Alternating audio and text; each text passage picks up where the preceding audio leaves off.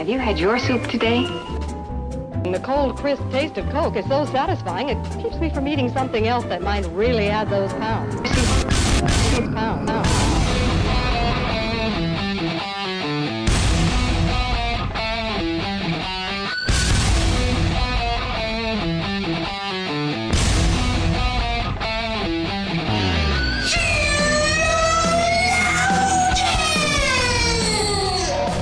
Good morning, good afternoon, good evening, wherever you are. Welcome to another episode of Sheologians. We are here today to put the her in Katrina. Like the name, you know, Kat- Katrina. Not like the hurricane. Not like the hurricane, although that is a name of a hurricane. Right. I was But you unprepared. weren't you weren't specifically referencing the hurricane. I would never, um, because I know, I'm like, why do I feel like that's something people would be Wasn't there a like ton of drama about that? opinion I was too young. Yeah, I was too young. I don't know. like if if people were people were like, Did you hear that Sheologians brought up Hurricane Katrina? I mean, I'm just going to point out the obvious that we could have put the her in hurricane if we were going to bring up Hurricane Katrina. Which obviously would have been more sensible, which might be a reason why we didn't do it. But Right. But I think that proves, obviously, that we're not talking about no, the devastating Hurricane Katrina. no. We don't. That's uh, another. We'll add that to our list of topics we don't discuss on Sheologians. Yeah. Hurricane Katrina. You know what's funny is I know that we have two, and I can only remember one of them. We we made a blood oath when we started that there were two topics. Hmm. We were I never remember a, we were a never going to talk about um, li- shockingly little amount of blood spared for that blood oath, as far as I remember. like like none but um uh we had two topics we were not going to discuss and i i remember us agreeing yeah we're not going to do that and i Hmm. can only remember one of them can you remember any of them Is the one you're remembering Hurricane Katrina? yes no that's the third one that's the third one Um, I would so. Yes, I would say you can tell me later I You can don't- tell me later I don't explicitly remember this being a part of the blood oath, which I also don't. don't remember There's a lot about this blood oath I don't remember. like all of it that because it never happened okay got it um, but I do think I I think I could I think I could uh, take a stab at. Okay. Yeah, just message What me. that topic just would be. message me because if we you don't talk, talk about, about it, so- no, then yeah, you're breaking the oath. Right. So don't Right. talk about it. Sorry to those of you that are curious Too bad. It's as we conduct business on the show. it's too bad. It's just too bad for you. Um, where did that her come from? There's a book. I didn't plan one, and there's a book in front of me, and the author's first name is Catriona, Oh, which was the first word that I saw. So I just made it work. So go ahead and add that to your master list. Whoever wants the next free t shirt in seven years when we ask for a list. Um, yes. And let's see. My name is Summer Jaeger. I'm here with my beautiful co-host Joy. We we have not discussed at all, which is super remiss. OceanGate. Oh yeah. Oh yeah. Mm-hmm. yeah. Which again, it seems like something we'd talk about because one thing we absolutely talk about on this show is the Titanic. Right. And, And all of the the conspiracies therein. Yeah. And also our dream of one day podcasting from the bottom of the ocean. So little did you know that we've been saving up to go on an OceanGate journey to podcast from live from the Titanic. And this is setting us back years, decades, I mean, possibly. yeah. Yeah, we thought that we thought that in 7 years the the person who compiled the master list would be able to uh, go with us to the bottom of the ocean. We were going to offer You're you're just gonna have to get a shirt instead. instead of being vaporized at the bottom of the ocean. yeah, Um, I think I've heard that uh, people have a lot of opinions on this, and I think my big thing is just like how sad. It's so I mean, it- sad. I just I guess that's all I really think about it is just like that people Died. lost their lives and and it kind of I don't know maybe I guess I, I f- I don't know I just from what I've heard that maybe it could have been a little foreseeable that it was not super safe to go um I think Yeah. all of the I, I surprisingly have very little vested interest in any of the conspiracy theories, which I know for me is pretty weird. But um yeah, I'm just sad for those people. I and here's what I will say. This is the this was what came up for me. There seems to be two sides that people you either land on. Either you think that the men on board that spent all this money to go to this place were just like fools and needlessly risking their lives. And why would you do that? Why would you go? Why would you, you know, that's so silly. And then you have the other side that's like, no, we need people who are willing to go to places that very few other people have been and take risks and push the boundaries of technology. And um, it just made me think about what what do we feel about people who take these kinds of risks? What do we think about the first person who was launched into space right? Um was he a fool? The men who tried to go to antarctica are they fools or and and and do we value that kind of adventuresome spirit you know i think someone said something like literally none of us, almost none of us, are ever going to visit a place where millions of people haven't been before. And there's value in these people that are willing to push the boundaries for the sake of exploration and science. And I don't know, it's just something that's been on my mind ever since of just like, I've also had the thought of like, is it foolish to climb Mount Everest? Like, are you needlessly risking your life? your climb is it is it hubris is it pride um but i've never had a bad thought about people that go up into space or that dive down deep in the ocean Yeah. I've, I've never thought that they're just so stupid and reckless but then at a certain Yeah. point it's like i'm not you're not going to catch me skydiving. I have five kids. Yeah. Do you know what i'm saying? Yeah, no, I think yeah, I think it's really important to have um well, I think any of us who have the privilege of sitting here today with the infrastructure that surrounds us, I don't think any of us can be like no one should be taking any risks at all.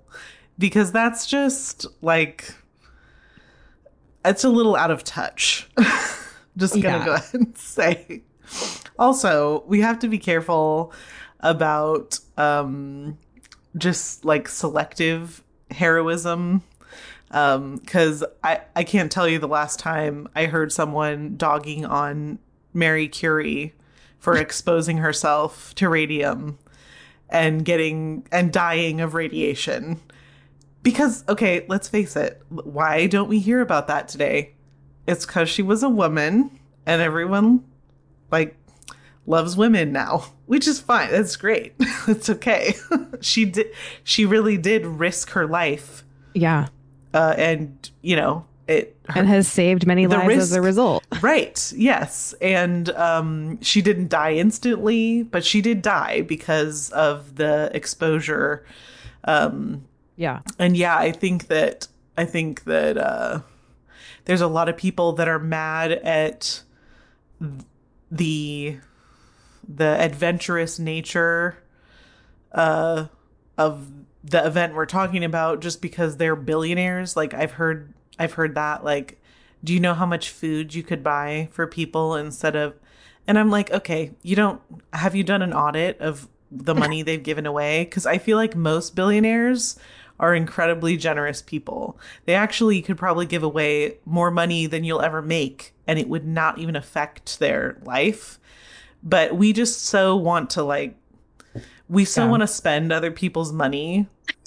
it's just like, stop. Stop. Just mind your own business. Stop. Um, Do you know how much money it cost Christopher Columbus to come sail to the New World? Like, right. and right. and now you're here. So shut up. Yeah, exactly. Yeah.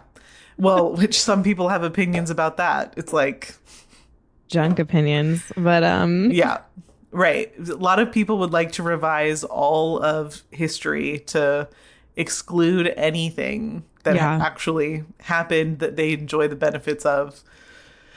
But yeah, I mean, I don't, yeah, I guess I've heard some silly things. I don't know that I've heard too many conspiracy type things. oh, I've heard like, so many conspiracies. I've heard some things like they didn't actually like they didn't actually die. yes, this is like, like, a convenient down way for them to disappear, is what Right. I've heard. Um, Okay. things like that.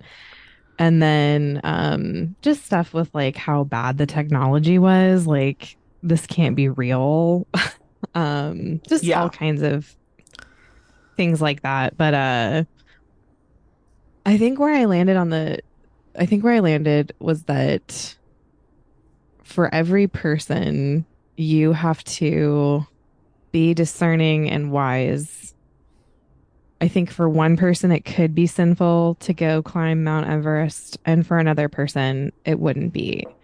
And Yeah. it really just is what what God has for you. Like it could be really disobedient for you to go do something like that.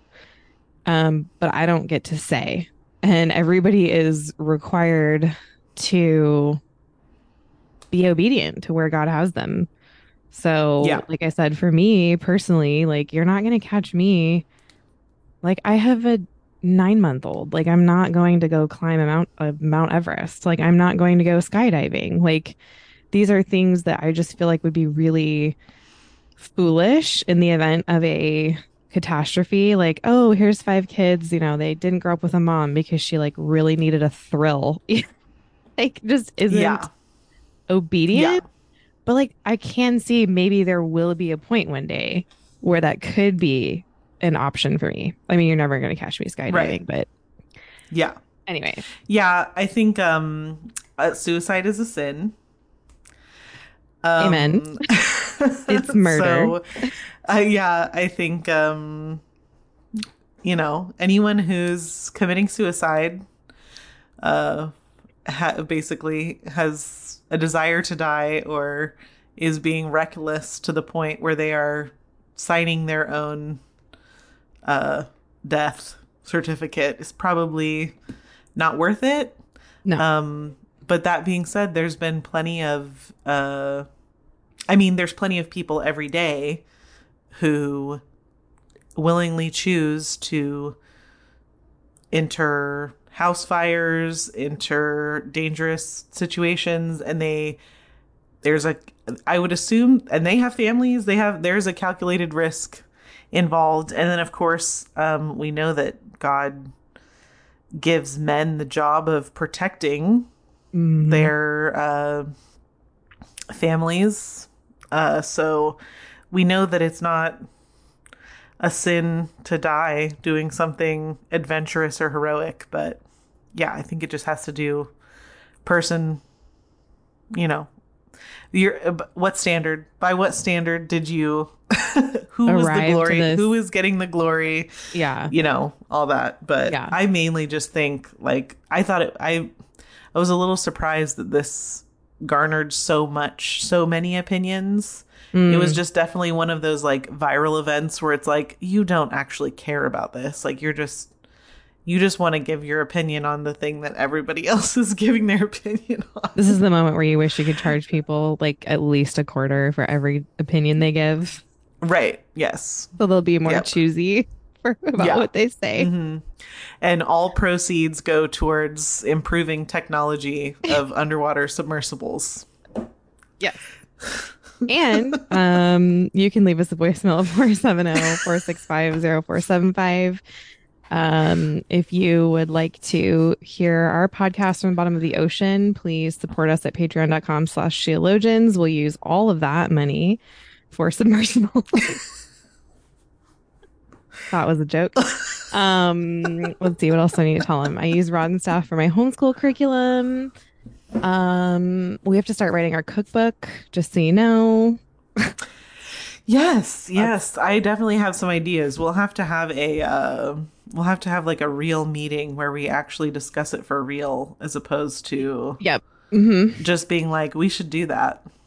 Oh, I mean, it's too late because the amount of emails, messages, comments on this topic has just been overwhelming. So, yes, that's what's going to Oh happen. Oh my goodness! Oh. what tweet? What tweet did you? Me? Getting, yeah. For some reason, I just decided that right now would be a good idea to Oh, don't yeah, don't on a look little at push don't look at don't look at my But I can't see the original tweet. I can't see the original tweet. Oh, maybe I 'cause- got blocked or something. Oh no, wait. Yeah, the account owner limits who can view their tweets. Oh yeah, But I I, can just tell. I I can for just sure tell from blocked. your. Yeah, I can tell from your responses that Yeah, the responses of people. I retweeted a, a re- I retweeted a, a tranny, so things Oh. happen when you Yep. that happens. Um, sorry, well, I don't know why so many people feel the need to defend that hero. That hero. Yeah. So many people feel the need to come to the aid of these heroic people that will crumble if I don't let them uh, I just got an interesting. surgery. I also got distracted because a really an email came through right the second titled "Death Positivity," which really made me want to. We should talk about death again. Apparently, um, Yeah, I mean, I guess we just did a little bit, but we can do more. but better, but better is what I want to say. yes, yes. Okay, so on the topic of food, um, a theology of food. Yes. A theology of food. I I love this topic because every single person has to contend with it multiple times a day. Um, which to me, and that's built into our very biology. And so for me, what that says, if we're going to learn from the book of nature, is that this is actually really important and God wants something from us on this topic. Like he wants Yes. something from us. hmm Like the fact that your brain produces a hormone that makes you feel hungry tells me that God wants us to do something with this. Um and that I remember I remember when Ransom had to go um I had to take him in to get his ties revised back in like October or something and he was screaming I mean, losing his mind when we got there. And the lady was like, Oh, is he normally like this? And I was like, No, this is this is the first time he's ever been hungry. like he's never had to wait ever Right. in his whole Yeah. life. Yeah. And so what you're seeing right now is the first time a person has experienced their body going, You're hungry. And he does not like it. We don't like it. Did not. He was like, This is the worst thing that's ever happened. Yeah. Um, because he was so little at that point, he literally had never waited. You know what I mean? Like, he never waited for food. And I don't think I'll ever forget that. Um, I don't remember that moment with my other kids, but it was like really just intense. And um, so anyway, that's my first thought about it was just the the the fact that that we all we are clearly meant to contend with this and that God meant it and that and that then not only did he give us this hunger and built our bodies in such a way that they cannot survive if they don't meet that need then he put us in a world of abundant food hmm and now the fall. so here we are. so here we are. Yep. That's the part that most people want to talk about when it comes to food. The fall part. The part where everything kind of sucks. Like where Yeah. where all of it is tainted, where like you can sin with food in 8 billion ways, Yeah. 8 billion times a day. And, but you can also bless with food in Mhm. 8 billion ways in 8 billion Yep. times a day. Um and you constantly are and and you know what also gets me is that as women I think we have to think about this issue in a certain way because we're the ones constantly preparing it. We tend to be. And Yeah. isn't it funny that the dishes, food cleanup is such a hang up? Mhm. Isn't it funny? Anyway, Yeah. I don't know where you want to take this. I have a million different ways we can go, but it's been a while since we've talked a theology of food. Yeah. I just thought it was time. Yeah, I th- yeah, there really is so many ways to go. I do always feel whenever we like even approach this topic, I always feel the need to recommend um Broken Bread by Tilly Dillehay.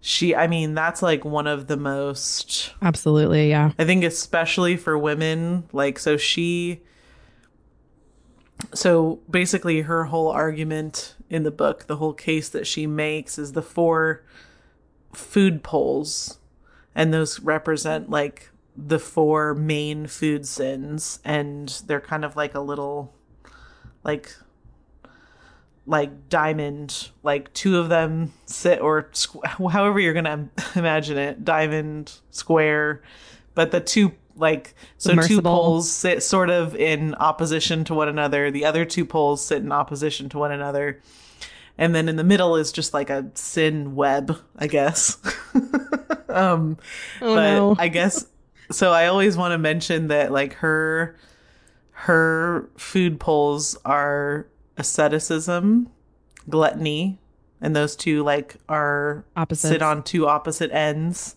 and then um, snobbery and apathy. Um, and I think that what I mean, I like I said, I just if the theology of food interests you at all and you haven't read Broken Bread, Yeah, read it. you gotta you Yeah. gotta do it Very helpful. um but i think that it you know it helps because because of that's what i that's what i think of you'll probably hear me use those words like as we talk like define and talk through those things so you know asceticism of course would be um you know i guess basically the idea that like food is satisfying so it must be bad Mm, um, so we need to avoid satisfaction. Gluttony, of course, is the unquenchable satisfaction. So never being satisfied. Um, and then snobbery would be like, you know, uh, obsession with abstaining from or only partaking of certain types of food, like over obsession with food. Uh, and then apathy, of course, is zero obsession, zero intention. Whatever goes in my mouth, whatever I need to continue moving, um, that. So I don't know. I mean, again, that's not our original work, but that's always, since reading that book, that's sort of the framework that I view Yeah. the theology of food through. So you'll probably hear me using those words. So I don't know. Maybe that's a good place to start, but well, I think everything falls in. You tend to err. You're going to err in one of these categories, or maybe all of them. Um, the goal would be to err in none of them, Right. obviously. um, but the thing that made me think of this is the the joke around um eating at a Baptist potluck, right? you go to a Baptist potluck, and what's so funny is you have the thing about food is that everyone has opinions on it, strong mm-hmm. opinions. And I Yeah. think you're I think you're meant to. I think you're obviously meant to feel strongly about food. And even if you fall into that category of apathy, that is a strong stance on food. Choosing to be apathetic about something you have to do multiple times a day and affects Yeah. your quality of life is a strong choice. Like Yeah. even even that is a strong choice. Um but when you get the people talking about the Baptist potluck, right, and what it's like, you have people I think that fall into these different categories. You have the snobs who are upset because there's nothing quote unquote healthy there. And that got me thinking about um, just our lack of our lack of thankfulness for food sometimes. Like Yeah. we live in a time so blessed and overflowing that we can literally make extremely curated food choices in a way that most of human history has never been able to do. And, with so- minimal effort. Oh yeah. Minimal. Just tell your Instacart shopper you don't want that item. Like, what? Yeah. Like are you Yeah. a are you a prince? What? How is that your life? Like so like cinnamon is the powdered version of tree bark that grows in a tropical area. uh-huh. And we're just like, yeah, just like pick me up a, a jar of that. Just like pick it up for me. Just get it. Just And it's like, what do you mean? Like, there would have been a time where you would have had to travel across the world, yeah. scrape the tree, Yeah. travel back, process, dry it out, all this stuff. And Make we're sure you just didn't like, die along just- the way in your travels from dehydration or starvation. well, also, thank goodness somebody took that heroic act No to kidding. find cinnamon. I mean, come on. No kidding. No kidding. Um but you know, so you have the different responses to the the potluck of just like I can't enjoy this because the foods that I feel convicted to eat won't be there. So there's this there's that snobbery of like I'm not going to eat a cheeseburger. Like I'm not going to do that. That's not healthy Right. Or like I'm not going to have a carb or I'm not going to have wheat or I'm not and then that kind of attitude of like if my dietary preferences aren't met then I can't fellowship. And those are just not those are not qualifiers that God put on fellowship. Right. And um I think this is when you know I obviously I'm not saying if you've been diagnosed with uh, some sort of disease that you should go ahead and Yeah. um, land yourself in the hospital. And uh, I'm certainly not saying something as uh, galaxy brained as you know if eating peanuts will kill you, then you know eat peanuts. That's obviously not at all what I'm discussing. um, but one thing I think to consider is that there's a lot of um, feeling righteous over nailing or eating a certain way that I think people want to have. They want to say, you know, Mhm. I eat clean. And there's a, a righteousness that's one in that. Um, this is how I stand righteously is I eat this way. Um, and Jesus actually directly talked about that in Matthew 7 the Pharisees were saying that. They were saying, you know, look at you guys. Like they they don't the Pharisees, you know, they don't eat unless they do the ceremonial washing and all of this. And Jesus totally smacked them down for that. I mean, he did not have nice words for them. Uh and he said, You have a fine way of setting aside the commands of God in order to observe your own traditions. That's those are harsh those are harsh words. Um and then later he says to the Sorry, I have to I have to get in. I was imagining like a real scrolly uh like modern farmhouse like picture of that hanging in someone's kitchen. Can we make one of those? You have would a fine way. fine way of really being horrible. You have a fine way of being a horrible person and being disobedient. Look at you. but then he says later to the disciples, because they didn't even catch what was going on with the food. And he says, this one really hit me. He said, Are you so dull? Don't you see that nothing that enters a person from the outside can defile them? For it doesn't go into their heart, but into their stomach and then out of the body. In saying this, Jesus declared all foods clean.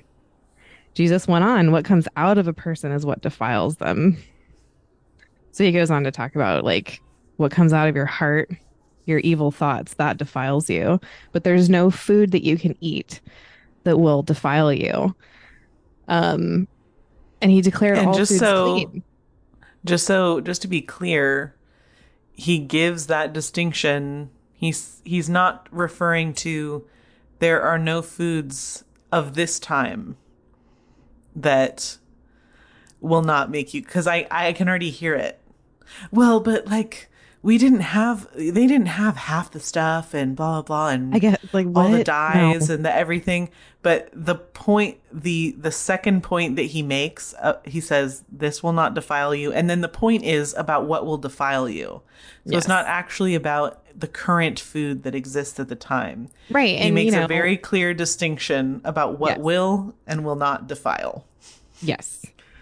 And uh it's important to remember that the fall happened before Jesus came, which means that the food that they were eating back then was also affected by the fall. I know there's a lot of corners of Christianity that are really weird about this, and they want to believe that for whatever reason, although Jesus lived in the very wicked, very wicked Roman Empire, um, all of the food, they had glowing skin. Not, no one had any health issues.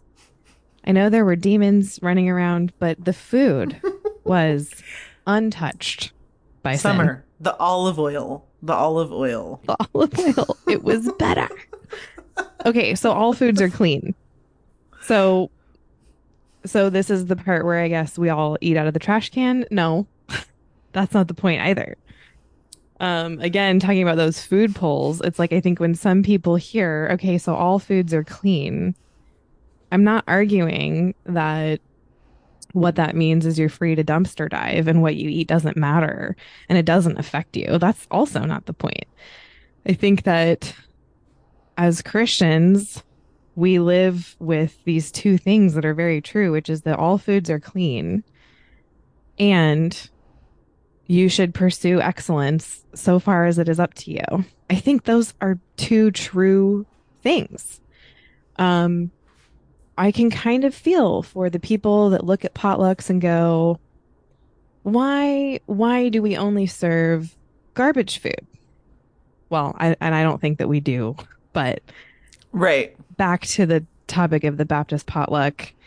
Um, I think you need to be able to thankfully eat a hot dog, and you also need to be willing to give and serve your best. And both of these should be true of you. This should be a tension that a mature Christian can handle.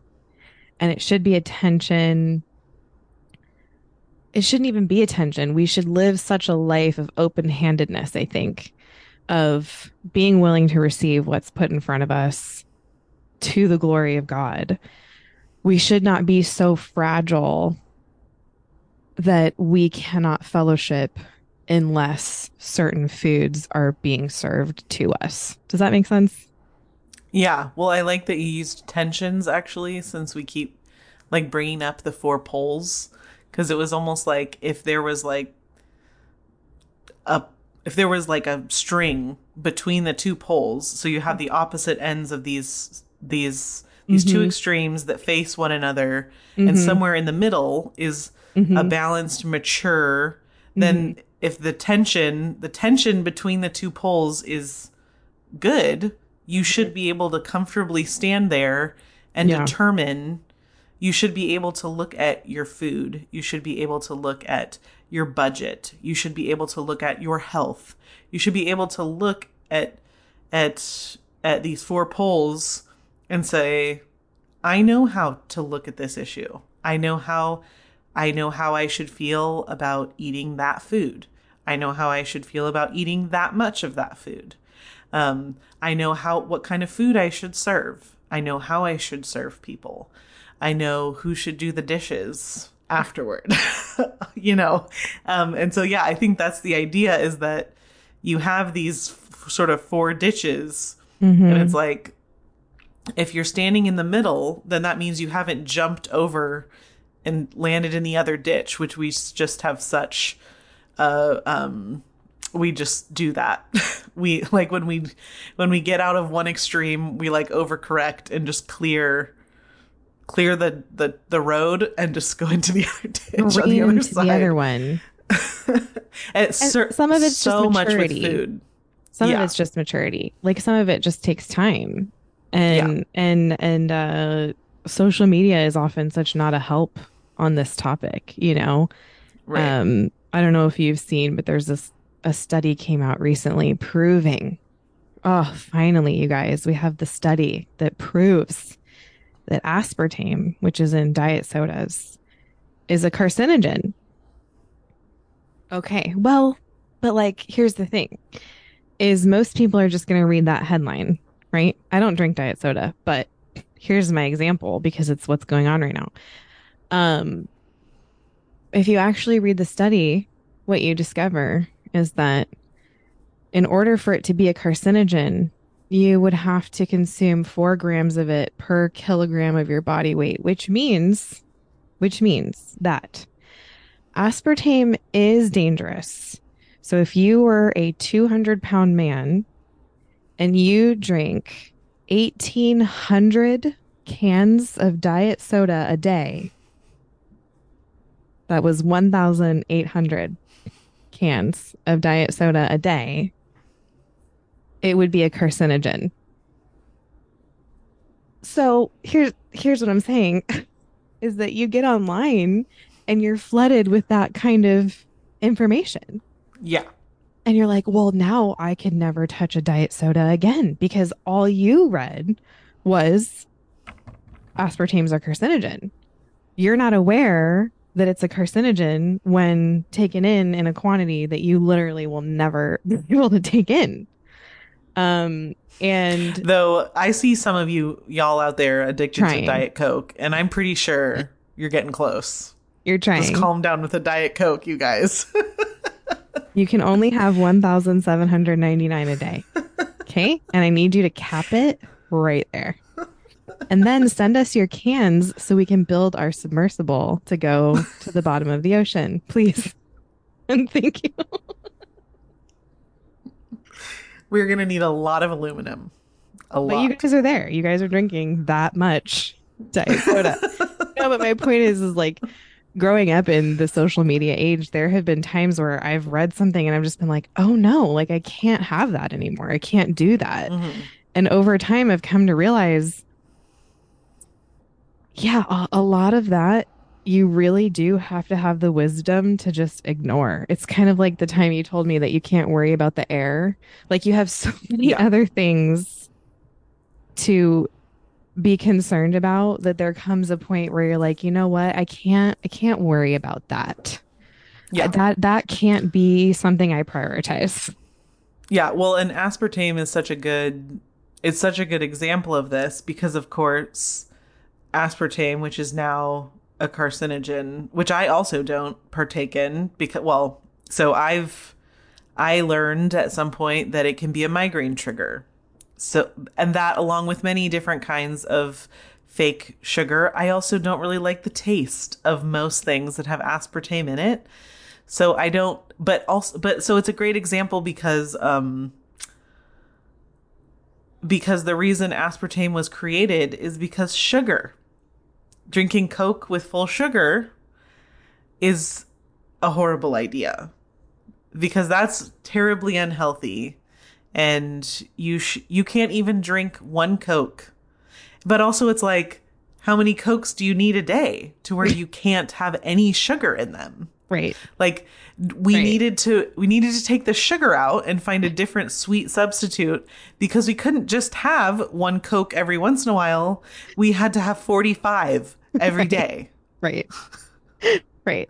And so this is just like such a perfect like if you know just even looking at the, the history of one food product that has morphed over time it, you see these you see these corrections you see these and i like i'm not against options i'm not against uh but but what you s- like in and of itself you're not there's nothing none of this really has anything to do with diet coke itself Right. it has to do with the heart that consumes the diet coke or rather what comes out of the mouth that yeah. The coke goes in. That's what that's what the bible says. Um Right. and and yeah i think that like i even think that i'm gonna just go ahead and predict that even as we record this episode and you're listening to it you're we're gonna have people that are like wanting to jump to the next pole like okay so you gave so you gave a thing about snobbery and an asceticism, but now I need you to get to to apathy and gluttony because those are bad too. And you're right, those are bad too. but the point is is that we just it's like sometimes I think on this topic and there are other topics like this, we just have so much fun jumping around on the poles and mm-hmm. like having that conversation because we can't because the the balanced mature view is not going to look the same for every single person. Of course, the heart is the same for the person, but how it actually plays out practically is Right. not the same. Right. Um, and so then we just, and I think just, well, I think just in general, a lot of us want to obsess. A lot of us want to obsess. We find, well, it's exactly what Jesus was calling out, which is that, like, this is what makes me righteous. What I put in my mouth is what makes me righteous. And so there's this obsession with um, creating a list of rules or, you know, things you can't do, things you should do. Um, and that's what will make me good. Uh, but then, of course, it's hard. It, it's challenging and requires maturity because there's some real truth to what that like what you put in your mouth may not defile you, but it does affect Doesn't matter. how you feel. yeah. It's not that it's unimportant. It yeah. right. Yeah. It's not that it's unimportant. I think that's where a lot of people, that's where we get tripped up is we know that it's important. We know, especially as wives, mothers, moms, we're making decisions constantly about what we and the people around us are going to eat. And so there is a responsibility there. And I think there is a responsibility to pursue excellence.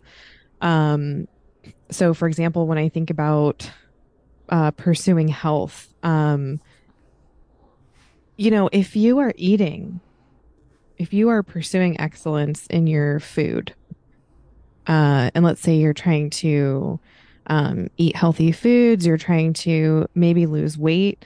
Um, if you have, if you come across a fellowship opportunity every now and then where you're going to have to eat a cheeseburger or hot dog or a salad with croutons, that isn't, if you have been consistently pursuing excellence, that is not going to be a, a deal killer it's not going to throw you off the edge of your pursuit. And I think a lot of times we think uh, pursuing excellence means on this topic that I've never deviated, I've stuck to my tradition, things like that. And I know, like, I've talked a lot about how you how someone loses weight and what that looks like because for me for so long I just didn't know like you don't know what you don't know you don't know you don't know what you don't know and you know for example there's this viral TikTok going around of this really, you know, I don't know, 400 pound woman. She's like, here's what I eat in a day. And what was so interesting was I was able to look at it because I've been tracking my food and my calories for so long. I was able to watch the video and know in a nine hour period, she ate about 3,000 calories, right? But I know that because I've done the work. I can kind of just look and see. And I checked my work. But what was so interesting was so many people thought, oh, she's not eating that much. She's not eating that much, was the response of some people. And I'm going, no, you just don't know. You don't know. Right. You don't know what you don't know. But right. in nine hours, she ate about 3,000 calories sitting at a desk. And she doesn't need 3,000 calories a day. Most people don't um, need 3,000 calories a day. Yeah. So it, and that doesn't even account for the other hours that she's awake. So again, this is, this is a topic, this is an area where you don't know what you don't know. And until you actually do the work to understand that, um, you need to just pursue excellence in the ways that you can. And I felt I wouldn't have known how much I was eating if I hadn't done that work because I've never really been, you know, people make fun of me like, oh, she buys organic. I don't really, but that's the joke was just like, I don't drink I, in my adult life. I haven't drank soda. I haven't done this. I haven't done that. But I never knew how to lose weight. And so as I started having babies, it became a problem because I didn't know what I needed to do. And it was really frustrating because I was breastfeeding and I was like, I don't know how to lose weight. And I thought, well, if I just eat healthy foods, if I just eat whole healthy foods, like eventually it's got to work, right? But weight is not a matter of the kind of food. And that I didn't know that. And so I was like bound to that. Um, and all of that to say, I think a lot of people feel really bound um, by kind of the things that you brought up earlier and by this. You brought up you should know your budget. You should have a handle on these things. It's a lot to have a handle on, especially as a wife and a mom. And uh, but it's worth pursuing. I think my point is is that it's worth pursuing. It's worth not throwing your hands up and going, "Well, I don't know, so I'm not going to make any effort whatsoever." Um, it's not what goes into you that defiles you. So what does it really matter? Everyone's fed. That would be the apathy pole, I think. Yeah. Um, mm-hmm. of just like but it it I think a lot of the apathy pole starts with just a lack of general knowledge um, of what is in food, uh, what do you actually need, and then you get on social media and you're just bombarded with lies. I mean, just so many stupid, um, stupid lies uh, that can be really discouraging. And I guess what I want to say is you can actually be free of all of that. Like you can get a handle on it. Um, you can start practicing thankfulness for your food. You can believe what Jesus said when he said all fruits are clean. You don't have to have a terrible weekend because you had pizza. You don't have to hate on yourself because you had a quote unquote unhealthy food. You can go to that fellowship meeting and enjoy croutons in a salad. Like you can, you can lose weight if you pay attention to what you're eating, if that's something that you want to do. I know not everybody needs to lose weight, but that's generally the email I get. So, um, yeah there's there's actual freedom. Like when christ set us free you can be free. You can also be free to bring something really healthy delicious over the top to the baptist potluck. You're free to do that too. Um i think i think what i hear in this conversation is just everyone feeling so bound by tradition, bound by false beliefs, bound by this feeling of this bad culture around food. Um, you can drink a diet soda if you want. I don't care. Or not. I also don't care. Um, what I care about is are you approaching food as if it's something that is meant to glorify God? Because whatever, whether you're eating or drinking, you should be glorifying God um, or are you feeling bound? Because if you are, then you probably are guilty of one of those four holes. I can't tell you which right. one, yeah, but probably one of them. Yeah, yeah um yeah i think uh or or multiple Or all four. and that's where that's where this becomes a hard that's where this requires intention it requires some thinking and some maturity some you know discernment maybe even some help from people who know you. Yeah. um because there are certain ways that we like you know we just not too long ago you heard us do episodes about self-deception. Hmm food is a huge area where we deceive ourselves. And if you are an apathetic eater or a glutton um even bordering on just like hidden binging you know? Sometimes in public you make yourself look like an a snob and you know and because because you are uh you're deluding yourself. You're trying to trick yourself into being a certain way on the outside when you know you're not that way on the inside um and so there's a lot of way in you know i think that that's this you know like you mentioned you had mentioned the dishes. And so there is this whole um program that comes with the making of food which is the planning of it the buying of it the preparing of it the cleaning up. Um and so all those things and and it's a it's a lot of work. It is a huge opportunity for you to serve the people in your family. Um and a lot of us experience apathy because we spend so much time getting food together um, and really we're worrying and fretting about food which we don't need to do. But even those of us who aren't we're spending so much time on food that we will we're falling into we're leaning towards this apathy pull because we're just like well like i should we're believing the lie that we shouldn't even have to be that involved. It's like, why is food, why am all I'm doing every single day cooking food? It's like, I've never stopped cooking. I've never stopped making snacks. And then I make the snack and then another kid's hungry. Now, I'm not saying you shouldn't have an organized flow in your home where you, you know, like I've had, I've known women that put blue tape on the entrance, the entrances of the kitchen. And they're like, during when mom's making food, you don't cross the blue tape also i've had i've had friends that are like i'm not a short order cook. I will serve you what i serve you. Um and that's what you will eat. And if you will if you don't eat then you're going to be hungry tonight. Doesn't that stink? And then i know some people that they know that if they're making a if they're putting salad on their kids plates they know some kids don't like tomatoes. So they won't do that. You know and it's just it's all about what you can handle. But i think there's this weird self-imposed shame to create these curated Mm-hmm. uh certain amount of macros certain amount of whatever um on the plate for each per each individual person. So there's the self-imposed shame of that. And then you also have this like um well i don't care just eat anything. There's no there's no uh limits on what you can have or when you can have it. And there, that kind of results in chaos because how do you gr- how do you grocery shop for that? How do you afford that? How do you you know? Not me. and and so there's a lot that goes into just there's a lot that goes into eating.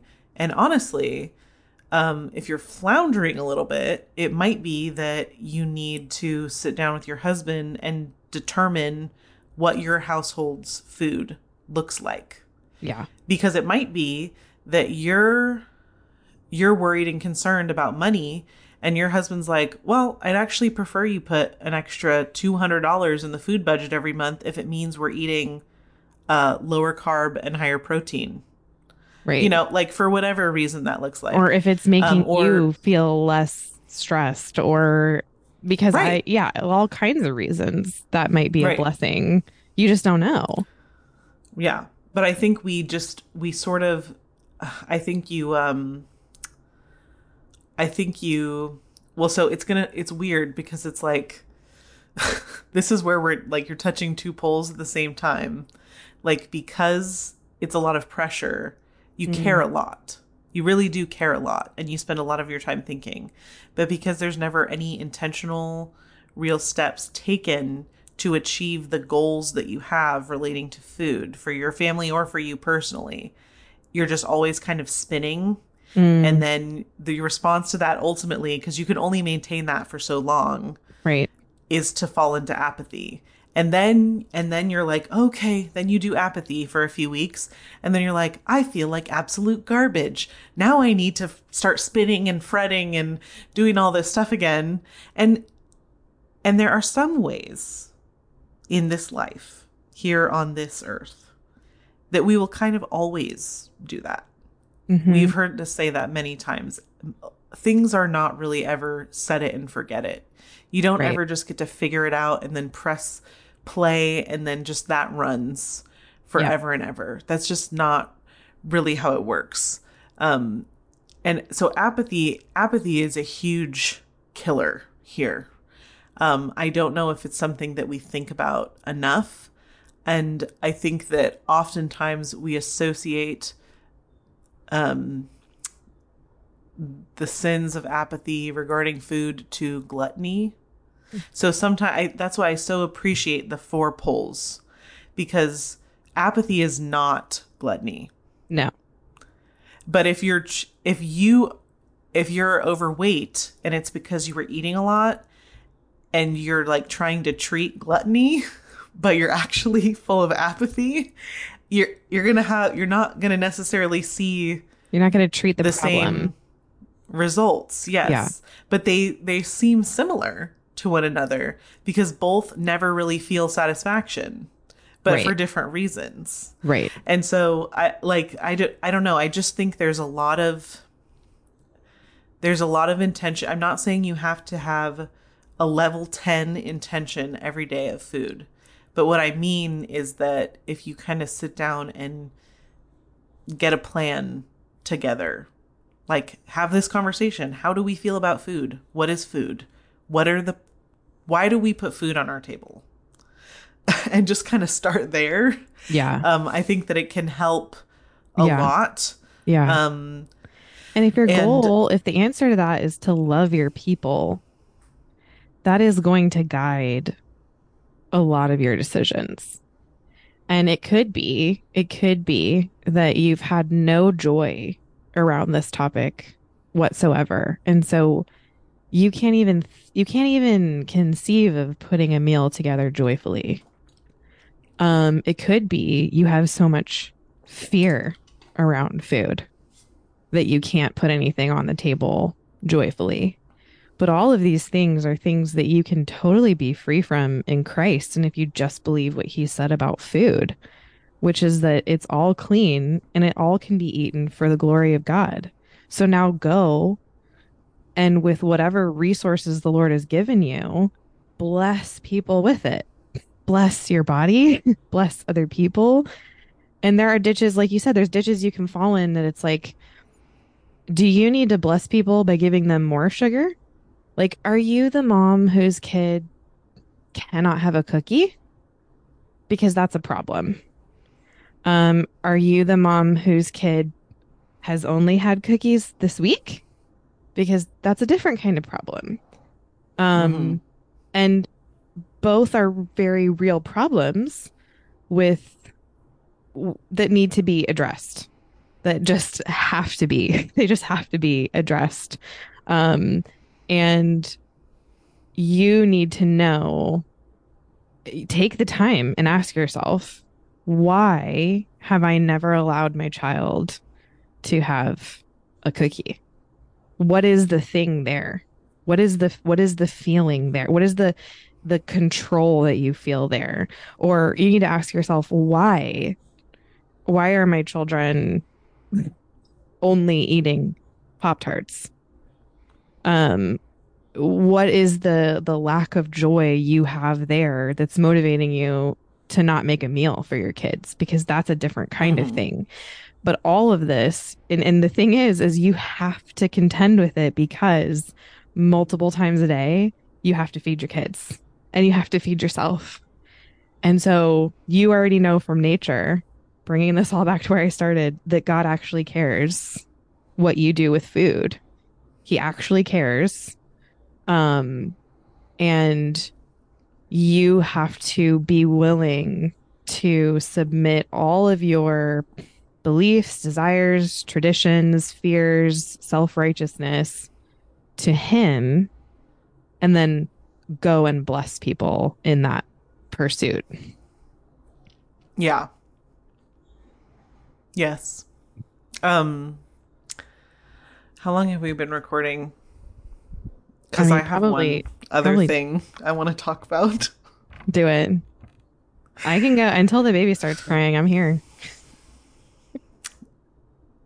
This is I'm only saying this because I have seen this happen many, many times.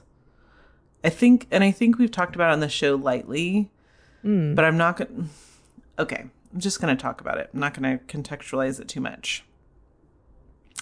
I want to talk about eating disorders. Okay. not people who used to have an eating disorder. Because again, here we go. I'm just going to jump in right here Okay. and say if you've heard Summer and I's beliefs on addiction, Mm. they're very much the same as eating disorders.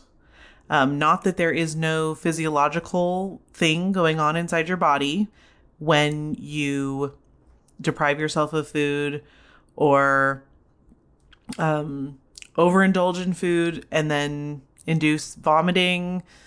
And there's a whole bunch of, there's a whole spectrum of them now. Yep.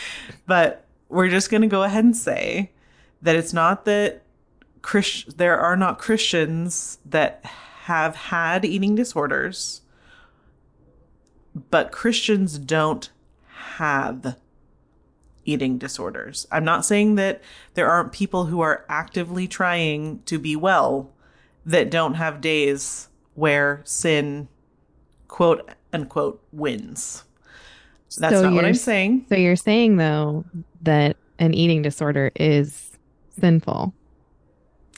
it is a sin. And that's why Christians don't have them. Um again, there is when someone there is a very emotional component to an eating disorder that is not purely physical. Totally get it. Mm-hmm. Um, but also, I think if you used to participate in disordered eating, there is no need for you to approach your theology of food as though you still have a problem. If you do still have those problems, that is fair. Consider those problems as you develop your theology of food. Right. but there is no need to act as though you must eat a certain way to protect yourself from a previous sin that you did. right. Um, and again, there is a very um, there's a very emotional, physiological uh, uh, interaction happening Yeah. when someone has disordered eating. yeah. Absolutely. That's it's it's real. It happens. Um it swallows people up. Not sorry, maybe a poor choice of words. Um and it destroys people's lives. It destroys lives, but it is um but it is a sin. So I want to go ahead and say that we don't when we we don't also we so we don't avoid thinking about food and what the proper use of food is just because at one point we were we were overly snobby or you know asceticism um because we're not we don't need to fear. So we can we can trust um, sanctification. We can trust god that as we grow we can't just sin can't just happen to us. Um, we can't just like stumble into it. Um, again not saying that there that you can't sin as a christian but i think we have this weird like once an anorexic always an anorexic Right. and we sort of impose this label onto ourselves that we then create our view of food with and we're, we're like well look i used to have i used to be anorexic so i want to make sure that i'm not getting I'm not falling, I'm not being too careful about what I eat. And it's like, well, that is that why? Is that why you should be careful about what you eat? Is that why you should care what goes into your mouth? Because you might just suddenly find yourself in the embrace of sin once again. Because that's not really how sin works. Now, I do think because of self deception, you can engage in sin and you can kind of feel like you just tripped into it. But the point is, is for the Christian, it does not happen overnight. And we don't, we shouldn't act like it does. so what um, you're saying is, and we sh- such were some of you. Yes, absolutely. Such were some of you. And um, right. So I I don't think there's any need to be worried about some people are like, well, I have to be apathetic about food because I or the only to, thing I can yeah. worry all I can worry about, I don't worry about macros, I don't worry about calories or anything. I just worry about satisfaction because I used to just I used to just freak out about grams of fat and all that stuff. Now, I'm not saying that that again, uh, we said it multiple times this episode. Everyone's approach to food is not going to be the same. But I think so You're that's saying something don't jump you- from pole to pole. Like the answer, Yes. the answer for uh, apathy is not asceticism. That's all you're saying. Right. There's yeah, they're both they're two ends of the Of a problematic of the, uh, place. right. Yes. And so but yeah, so I don't but this comes up a lot. This comes up a lot because we have created I just notice whenever we talk about food or just in general when you discuss food in a large group of people, there Mm. seems to be this like separate category for people that had eating disorders and it's like, well, you always have to be very careful that Mhm. you don't just start binging and purging again.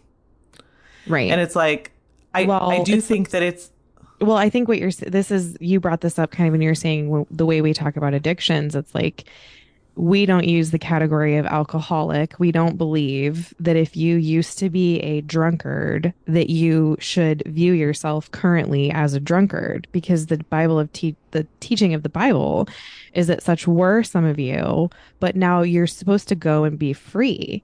And so the question I would have for somebody who would say, Well, I'm an alcoholic, but I haven't had a drink in 30 years. I would say, By what standard are you a drunkard that hasn't had a drop of alcohol in 30 years? But so many people want to identify their sin that way. And then I think what you're saying is if that if that person who hadn't had any alcohol in 30 years was around a beer and all of a sudden he became a drunkard again the question would be was he ever really free from that sin right. Like Right. if if you if you were a drunkard who is no longer a drunkard and you're like i can't even be in the same room as a glass of wine without tumbling into life altering alcoholism you're not actually free from that sin and i think you're saying likewise if you had a had an eating disorder and you're like well i can't X, Y, and Z with food because I am just going to go headlong back into absolute bondage. You are not living or walking free of that sin. That sin hasn't actually been dealt with yet. And that's something to consider. You need to consider if you are in a place where if you took any consideration at all about what you ate and that sent you headlong back into some horrible horrible disordered eating, you're not actually free. So, by what standard are you free? By what standard are you not sinning in that way and and deal with that Yeah. sin? So, my question for you would be what if someone is a Christian and they actively are pursuing a disordered eating? Like, what would you say to them? They need to be accountable for it. Um, whenever you're sinning, you need to be accountable. I understand that doesn't always happen, but I think especially, um, in especially in sins with really big physical, outward, and inward but with consequences. Yeah, you with can kill really big consequences. Yeah, very dangerous. I think that you need to. I mean, and all sin is dangerous. Sin hurts. Um, but we, uh, it's like we'd rather we'd rather diagnose ourselves with something forever than be accountable. The point it's not about like hiding it. Like if you if you've diagnosed yourself as forever having an eating disorder, it's not a shame over no one knowing.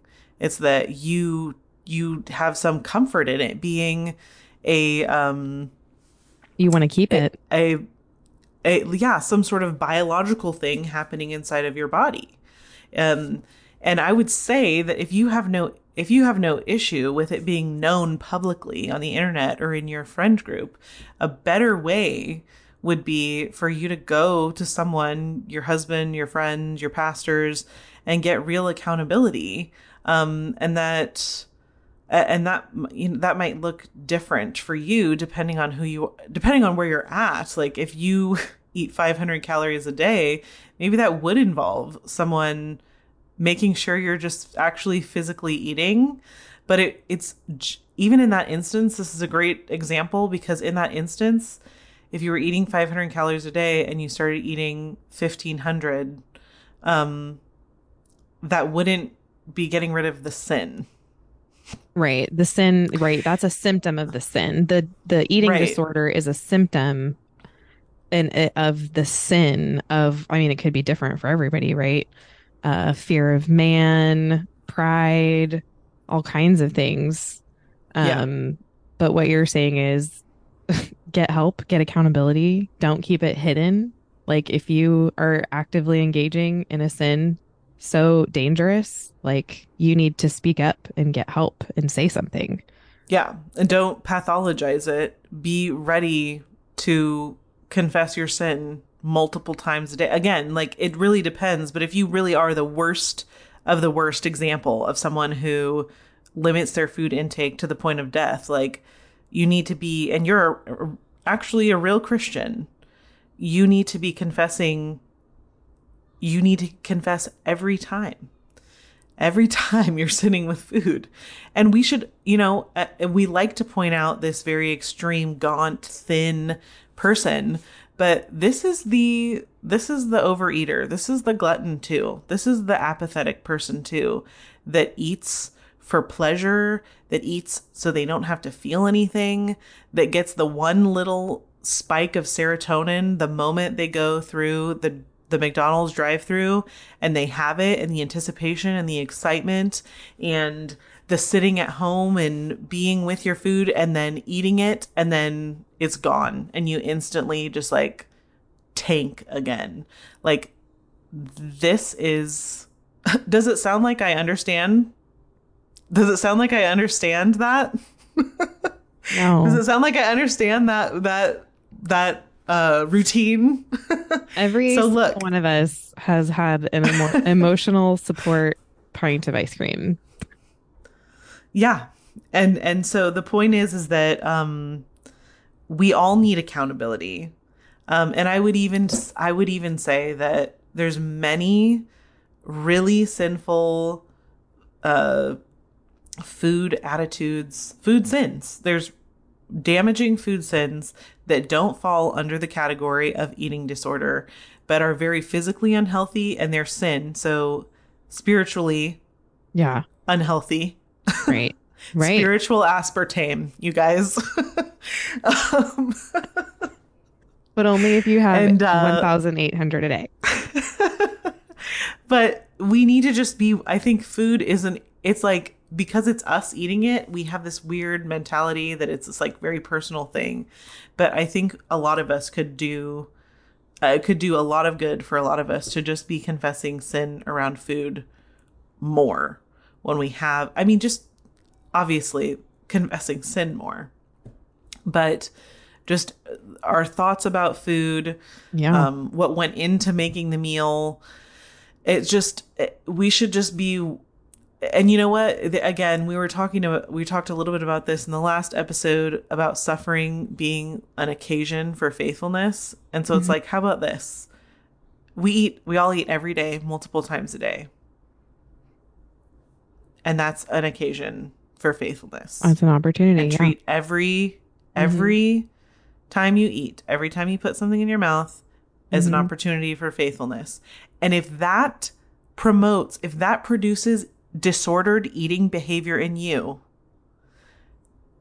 you're not your theology of food is off Right. the thoughts you're having around food are off. Yep. If what I'm saying right now encourages you to start obsessing about your food, then you are taking a faithful activity and turning it into a sinful one. Right. No, that's that's the exact litmus test. If if the if it feels like a burden to you to be faithful with your food, there's sin there. That Right. would be like saying, "Hey, um my friend told me I need to be more faithful with my finances, and now I cannot stop having anxiety over it." There's some Right. sin there. I can't tell you exactly what it is, but it is a good little red flag of like, okay, Mhm. What's what's going on here. Like if someone said you need to faithfully parent your children and that so freaked you out that you couldn't get out of bed tomorrow and you decided you're just not going to parent your children anymore that's a red flag. And this applies to food. And it's it, we laugh because it it's obvious but it's almost like we give ourselves a pass on the food topic. And we don't want to hurt anybody's feelings. We don't want to step on anybody's toes. So we don't want to say something as strong as that. But you should be willing to say something as strong as that. If you're like if i have to think about food at all i'm going to fall into neuroses. There's a sin hiding underneath what you just said and you need to dig it up. And like you said with any sin you dig it up, you bring it to the light, you kill it, or have someone else help you kill it, because otherwise it stays underground and grows roots and is really hard to dig up. Okay, we've said a lot. We've said so much. Okay. We've said the that was the perfect amount. okay. that wasn't ascetic. It wasn't apathetic. it wasn't gluttonous. It, we hit the right. Okay, great. Feeling very confident today, guys. okay, um, you can leave us a voicemail at 470-465-0475. Don't forget to support our dream of podcasting from the bottom of the ocean at patreon.com slash sheologians. There's a shop. You can go to shopsheologians.com. Um, and that's it. I don't have anything else. So We'll see you guys next week. See ya.